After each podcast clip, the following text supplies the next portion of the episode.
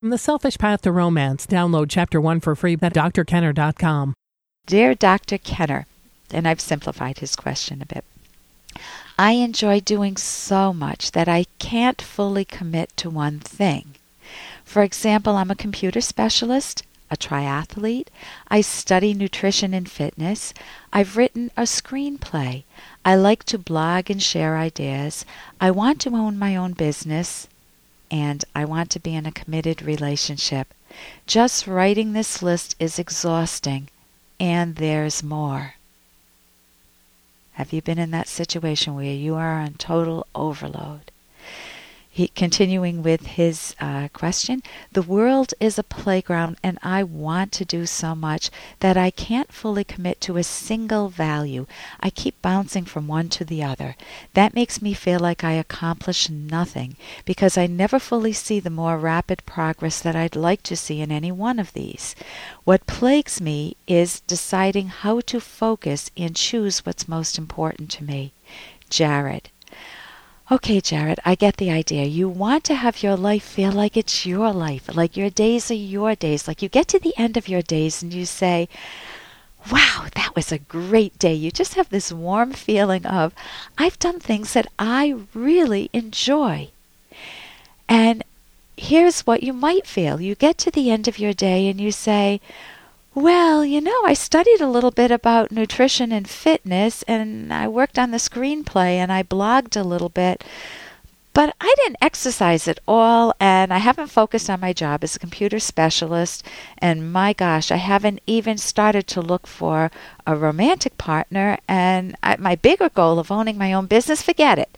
You just feel like you're getting nowhere because when you have so many values in your life, and you put the pressure on yourself to be great at all of them, to accomplish all of them at a at a pace that that um, would be the case if you had only one of them in your life you feel defeated. It's chronic. It's a feeling of being chronically defeated, and you even use the word plagues. It's like you the plague hit you. So you've got this world, this playground imagery, and you've also got the plague imagery. So how do you get your days to flow? Well, first, what is going wrong? Um, number one, you're not recognizing success. Some people are very empty and depressed and they sit all day long on the couch chomping on potato chips and watching TV. They're really depressed. You have lots of values, but you don't want your values to suffocate you.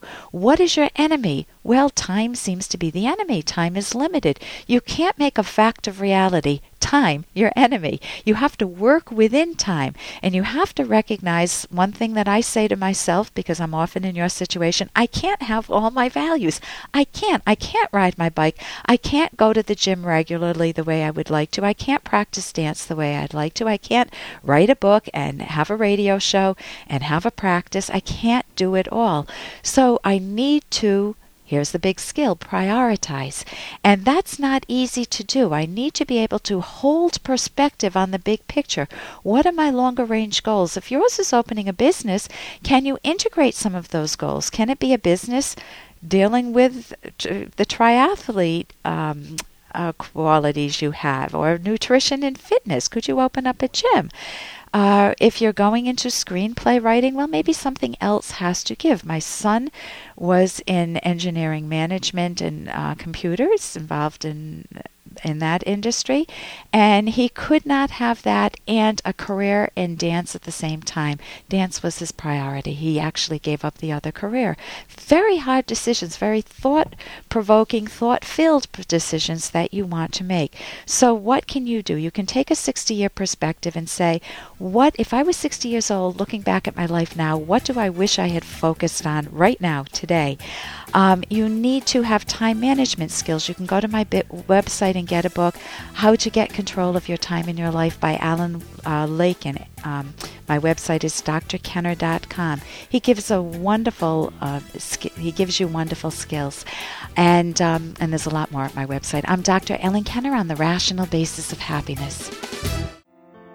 Here's an excerpt from The Selfish Path to Romance, the Serious Romance Guidebook by clinical psychologist Dr. Ellen Kenner and co author Dr. Edwin Locke, who's world famous for his theories in goal setting.